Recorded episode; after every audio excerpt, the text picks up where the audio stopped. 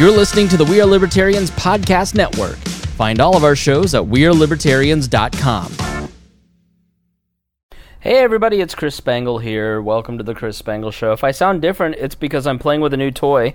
Special thanks to Craig DaCosta. He sent, uh, what is this?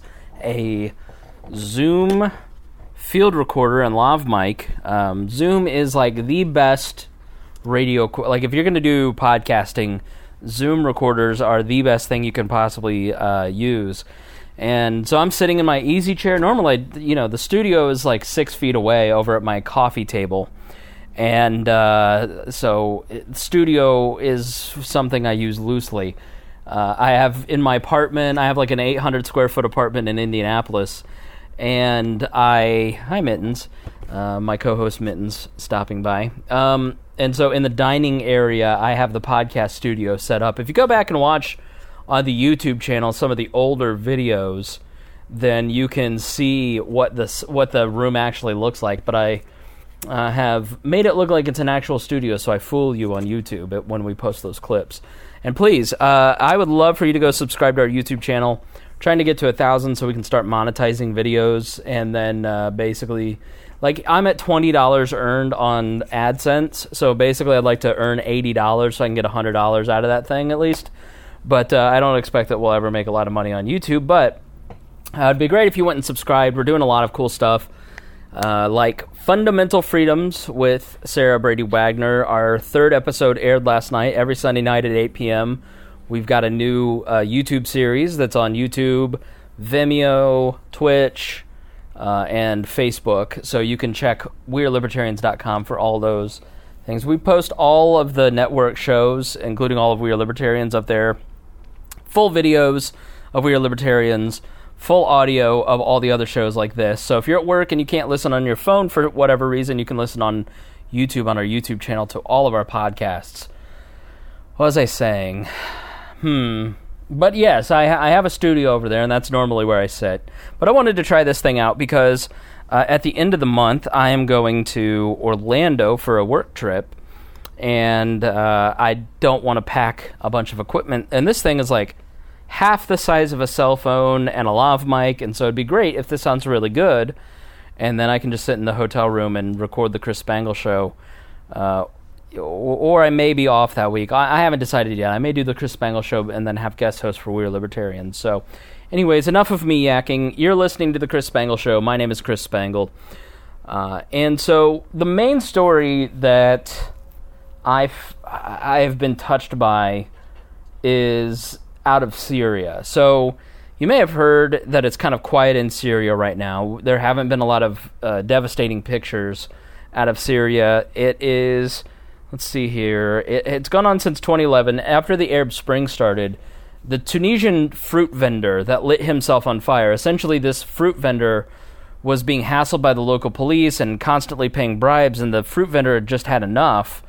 And very reminiscent of kind of the um, Eric Garner situation, where uh, Eric Garner, I mean, if you watch that video of Eric Garner basically being suffocated by police officers in New York City, and it's just you know, he he's talking about how just the boot of the boot of government is constantly on his neck. I mean, he doesn't put it in those framework, but that's that's sort of where that's a hallmark of gov- of tyrannical governments everywhere. And I'm not saying that America is necessarily tyrannical yet, but uh, there are certainly hallmarks of tyrannical behavior in certain sectors of this country, and obviously around the world, especially in the Middle East and bureaucrats constantly demanding bribes and using mob like tactics when you don't pay is a hallmark of tyrannical government.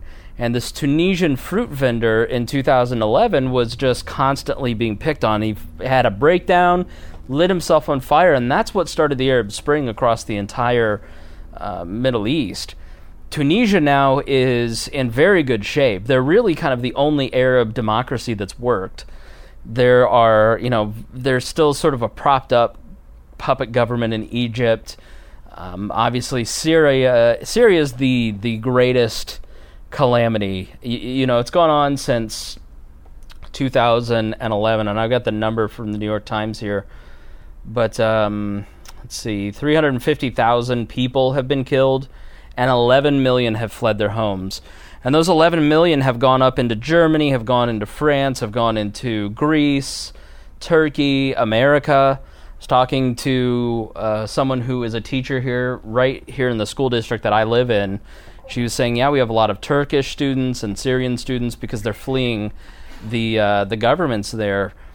Which is really disturbing to hear about Turkey because Turkey has long been, I mean, they were almost admitted to the EU, and it was an Arab up and coming democracy, and Erdogan has essentially turned it into a police state.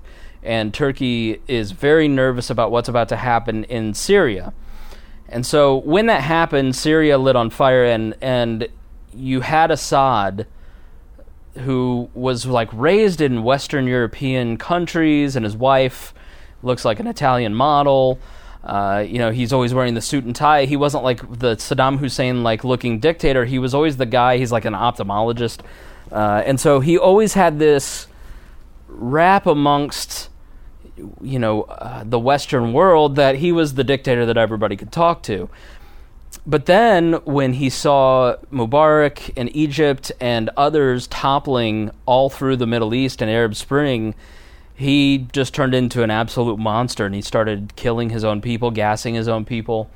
Um, although I do think that some of the gassings that we have seen are false flags, uh, and I don't mean false flags on like the Sandy Hook. I think they're, I think they're gas attacks perpetrated by one group on their own people to make it look like the other side, namely Assad, gassed their own people in an effort to bring in support. And so what will happen is these groups who are desperate for support from the West will carry out an, a gas attack, a sarin gas attack, film it, get these horrible pictures, send it to American TV stations in an effort to get the American public to push their legislators to send them aid.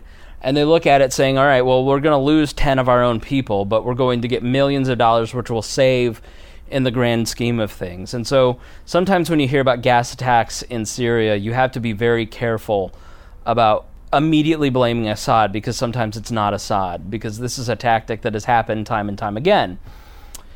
Um, and it's pretty well known at this point that the 2013 gas attack that prompted the the backlash against Obama over the red line, everybody everybody gives Obama crap about this red line, but ultimately no one in the international community could verify that Assad actually carried out the attacks. And that's the same as what happened recently. I think um, was it El Baradei? Who was the who was the um, the weapons of mass destruction guy for the UN that was like the the main villain for conservatives during the Iraq War? I don't. It wasn't El Baradei, but it, he um, he basically said this last sarin gas attack was was sketchy at best. So, uh, but on to Syria. So what's happening there? Y- you know, it's been fairly peaceful. People have seemed to calm down in Syria, but really it's just kind of the calm before the storm. Syria and Iran and uh, Assad are looking to go into this one d- final province called I- Idlib and even the Chinese, which I'll get into in a later, are thinking about helping them in this attack. Uh, so let me read from the New York Times. In Idlib, the final offensive in Syrian war may cost uh, come at a horrific cost. On land, Syria's government is mustering thousands of conscripts to bolster its depleted forces. At sea, a Russian naval flotilla is just offshore, ready to intervene with formidable firepower. In Idlib, Idlib province, Millions of civilians are dreading what comes next. The warring sides in Syria long and merciless the uh, excuse me. The warring sides in Syria's long and merciless civil war are preparing for another brutal offensive, and this one may be the last. The looming assault on Idlib province is the one the government in Damascus hopes will deliver the final military blow against the rebel fighters and their civilian supporters who rose up more than seven years ago demanding regime change. While Syria and its Russian and Iranian allies see a chance to crush the remaining opposition, Western leaders warn of a humanitarian calamity in Idlib where an estimated 3 million civilians live. That includes President Trump, who has tweeted about it. Secretary of State Mike Pompeo has tweeted about it. Uh, tens of thousands were bussed to Idlib as part of a surrender deal with the government. So you have, and so they think there are 30,000 rebel fighters in this province. And this province was, when I looked it up on Google, it was like a few hundred thousand people. And now they have 3.5 million people in this province because this is the province that they shipped people to when they when the Assad government and the rebel forces would make deals in places like Aleppo, they'd ship refugees to this one province. So it's ballooned up to 3.5 million. And I don't think that's a coincidence that it's right on the Turkish border. Um, so Assad now controls the vast majority of Syria, with the exception of the Kurds. So the Kurds occupy, if you think of America, uh, they they occupy like the northeast, and then this Idlib province is Idaho and Washington, and then Turkey is Canada. And Assad has almost all of the land in Syria, with the exception of a small sliver down in Alabama and, and uh, Mississippi. And then obviously this Idlib province up in Washington and Idaho.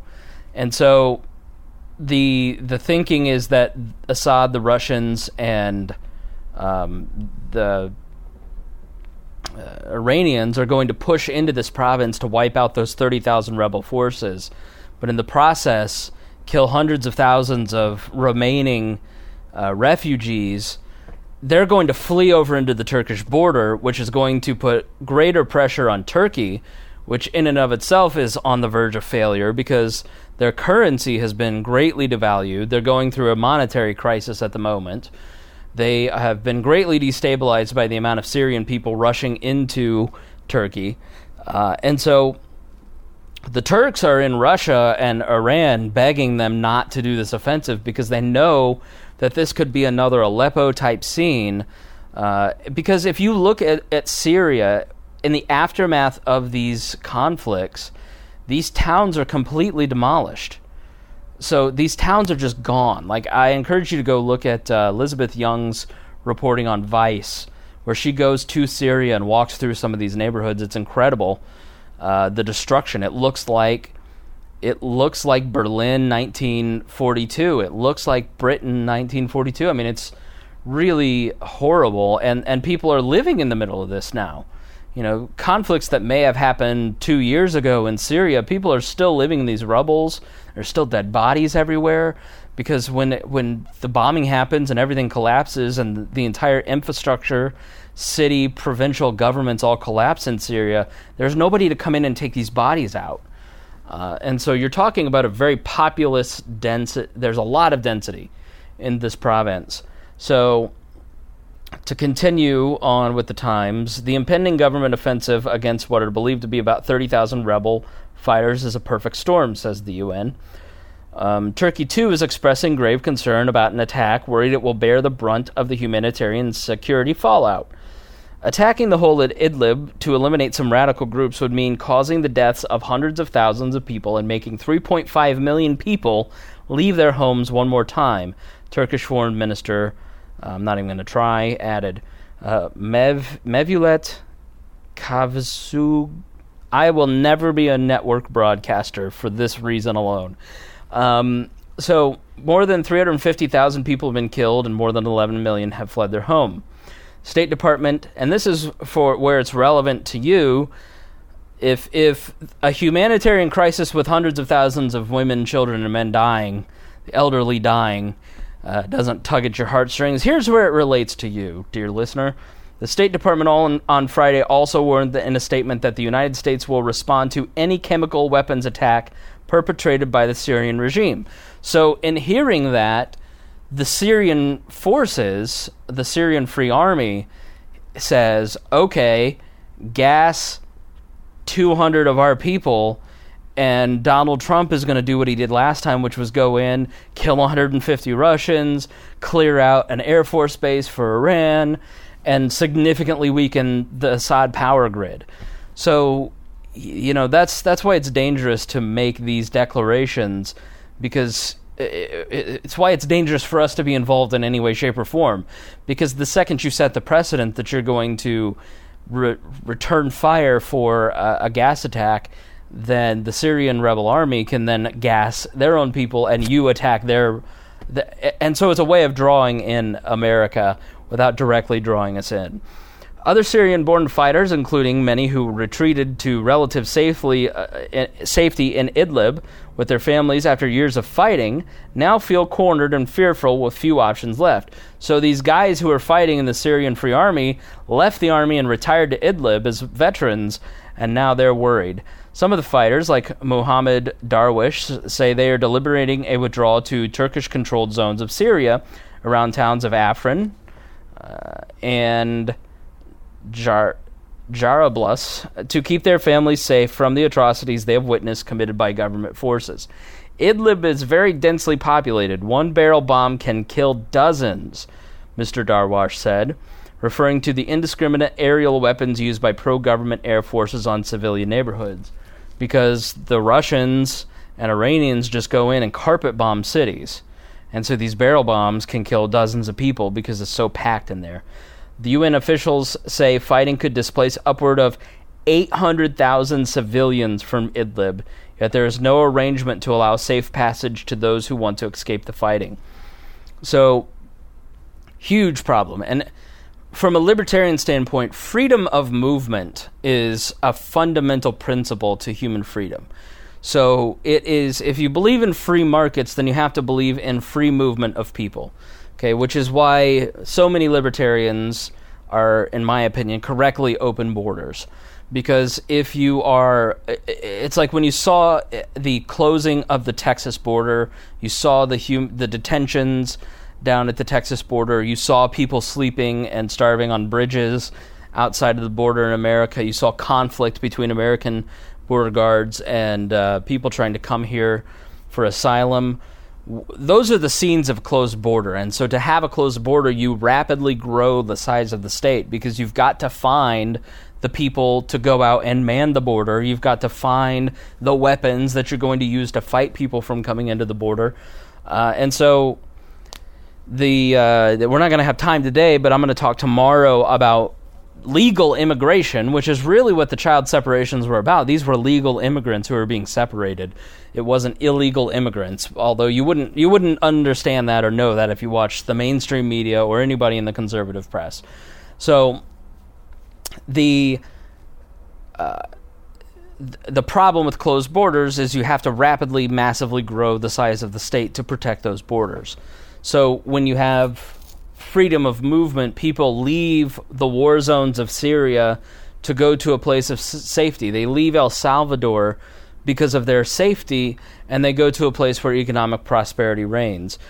And so we'll talk about immigration tomorrow on the Chris Spangle show, but today we're talking about these immigrants.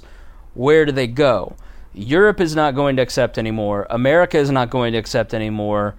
Uh, the, the, I haven't heard really anything about the immigration of South Americans, although they're they're closing their borders to Venezuelans, so they're probably not accepting any of these people. The Turks are adamant that they're not going to accept any. Uh, Asian countries are usually fairly closed societies. Uh, the the stans are not necessarily good economic opportunities.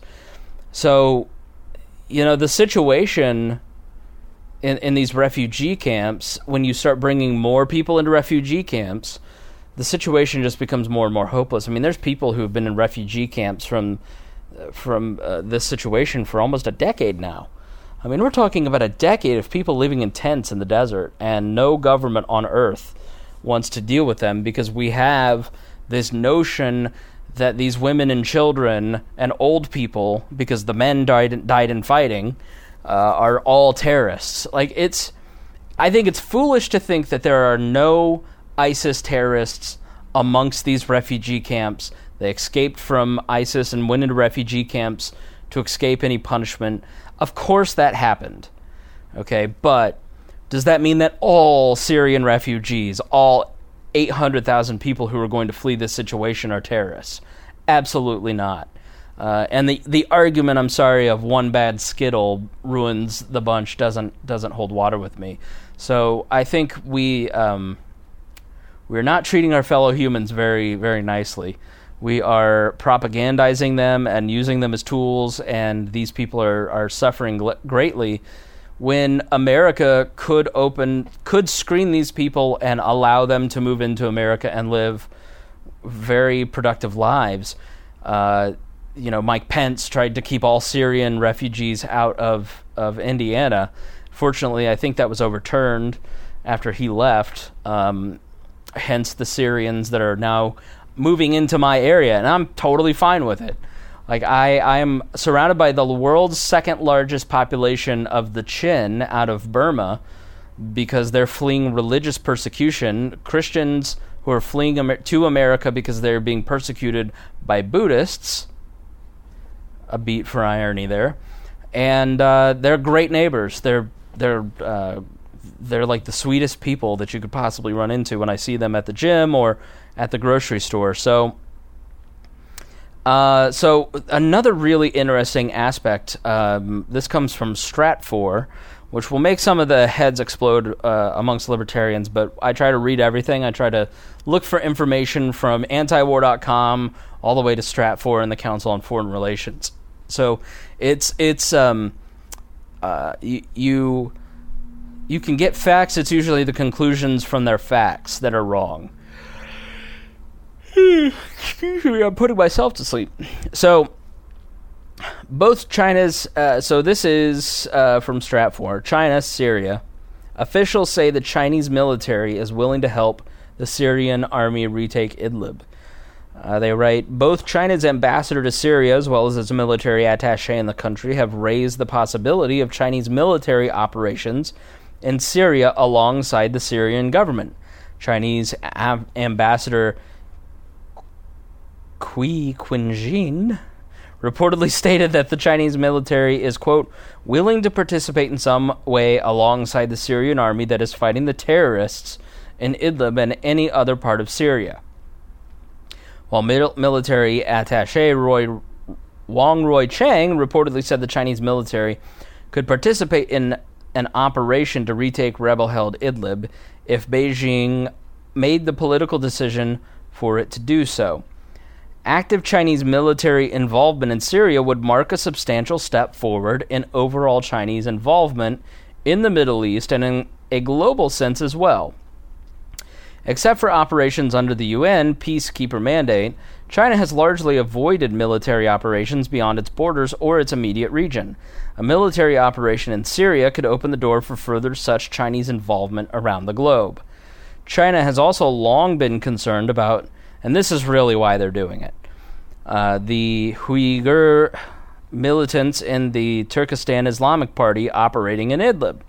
Given the extended combat experience of TIP's Syrian branch and its significant capabilities, Beijing has an interest in seeing the Uyghur militants uh, destroyed before some of them return to Central Asia or even China. Primarily for that reason, it makes sense for China to consider a more active involvement in a battle to retake Idlib. So, uh, they are the Chinese don't do intervention in the way that the Americans do intervention. We put boots on the ground and get ourselves mired in these quagmires like Vietnam and Iraq. What the Chinese are doing is they're going to places like they they must have read Thomas Sowell uh, or or uh, Alexander Hamilton, I guess may be the better way to put it. So you know Hamiltonian part of the, Hamiltonian philosophy of economic growth is take a central state and plow roads and railroads and create transportation. So you're now going from cut off areas of a country to central shipping lanes. And so what China is doing is it's going to Central and South America and Africa and other parts of Asia and even the Balkans and investing in infrastructure for these countries investing in energy, energy grids, water, waterways, clean water facilities, sewage facilities, um, even stadiums. and roads and all these other infrastructure projects for these con- countries. And so that way the Chinese are going to be able to and they buy the rights for all of the, the, the I mean they're basically doing what the neo-colonialists did over the last century in the West. They're going into Nigeria, buying up oil rights, and building a road in, in exchange. Uh, and so China is using economic power to spread its influence across the globe as opposed to its military might, which it certainly could. I mean, I'm, if China wanted to spin up its army within a decade, they could be a bigger military than the United States, which is currently the biggest military in the world. Uh, I think if you take the United States military and then add up all the other militaries in the world, it's the same size. Uh, so, so China is a formidable foe, you know, and we don't want. We just this is a big reason we don't want to be involved in these entangling alliances, because we don't want to be fighting Russia, China, Iran in places like Syria and kill 150 Russians and then have Russia start killing our troops and then it turns into a hot war. Uh, that is that is the the seeds of World War One were formed out of the Italian War uh, in 19, 1909, I believe, 1911. So if if you go look at the the war that was formed there around Italy, like that was the that was the beginning of it, and so you know, which led to more alliances, which led ultimately to World War One. So China getting involved in military operations, not a great thing for the world because they're we just don't want the Chinese military like they're so big and like we just don't want to fight the Chinese too. Um, so, but it sounds like they're getting involved specifically to go in, commit some atrocities towards this group, so that way these people who will return back to their homes in Asia and China will not have the military experience to take them out, which is how communism basically prospered. I mean, you, you had these people in exile learning how to be military commanders. They go back to their dictatorial homelands foment a revolution and overthrow the government. So now the Chinese are trying to fend off these uh, Islamo-fascist groups, um, which is an interesting turn in history. So, uh, so this is also I thought was a nice summation. So I'll end with this. Uh, also from Stratfor in an article titled "Russia Considers Its Next Move in Syria." The Syrian civil war has entered a new phase since the government takeover of Daraa and Quintiera in the country's southwest. Now, for the first time in the conflict's seven year history, all meaningful territory in Syria is either under direct control of loyalist forces or subject to significant foreign presence. The Syrian Democratic Forces and allied U.S. troops control the northeastern portion of the country, while Turkish troops are embedded in northern Aleppo province and the Idlib province where the latest rebel forces are holding out, where the last of the rebel forces are holding out. Estimates put the cost of reconstruction at about 400 billion because Russia can't possibly. Now here's where it gets uh, expensive for you. So the Russians and the Iranians and the Syrians have blown up an entire country, and we have contributed that by uh, sending our own bombs to help fight the Russians, Syrians, and Iranians in Syria and now we're all going to pay for it. Estimates put the cost of reconstruction at about $400 billion in Syria. Because Russia can't possibly afford to foot the bill on its own, it is turning to other countries, namely the US, China, and EU member states, for help. So, uh, even win or lose, although there's no winners in Syria, you will still be paying. So, isn't that lovely? All right, so that is the Chris Spangle Show for today, for September 4th. I want to thank Craig DaCosta for this neat, this neat little device, the Zoom F1 field recorder. Uh, it's always uh, a, de- a delight to come home and to see an Amazon package and not know what's in it, and to open it up and have a beautiful wrapping from uh, from Amazon and Craig as a birthday present to, to dear leader. I greatly appreciate it. My birthday is September 9th. Uh, so he went to our Amazon wish list and purchased this. And I thank him, uh, and hopefully it sounds good. I don't have headphones in, so I have no idea how it sounds. but we'll, we'll take a listen, and uh, hopefully you are pleased. I am pleased. We're all pleased uh, because, as you know, as dear leader, I want I want you to be pleased with our product because you are the listener, or I am the listener, and you are dear leader. So, all right, uh, if you don't listen to We Are Libertarians and you don't get that, then you should. So, all right, thank you for listening, and we will see you tomorrow.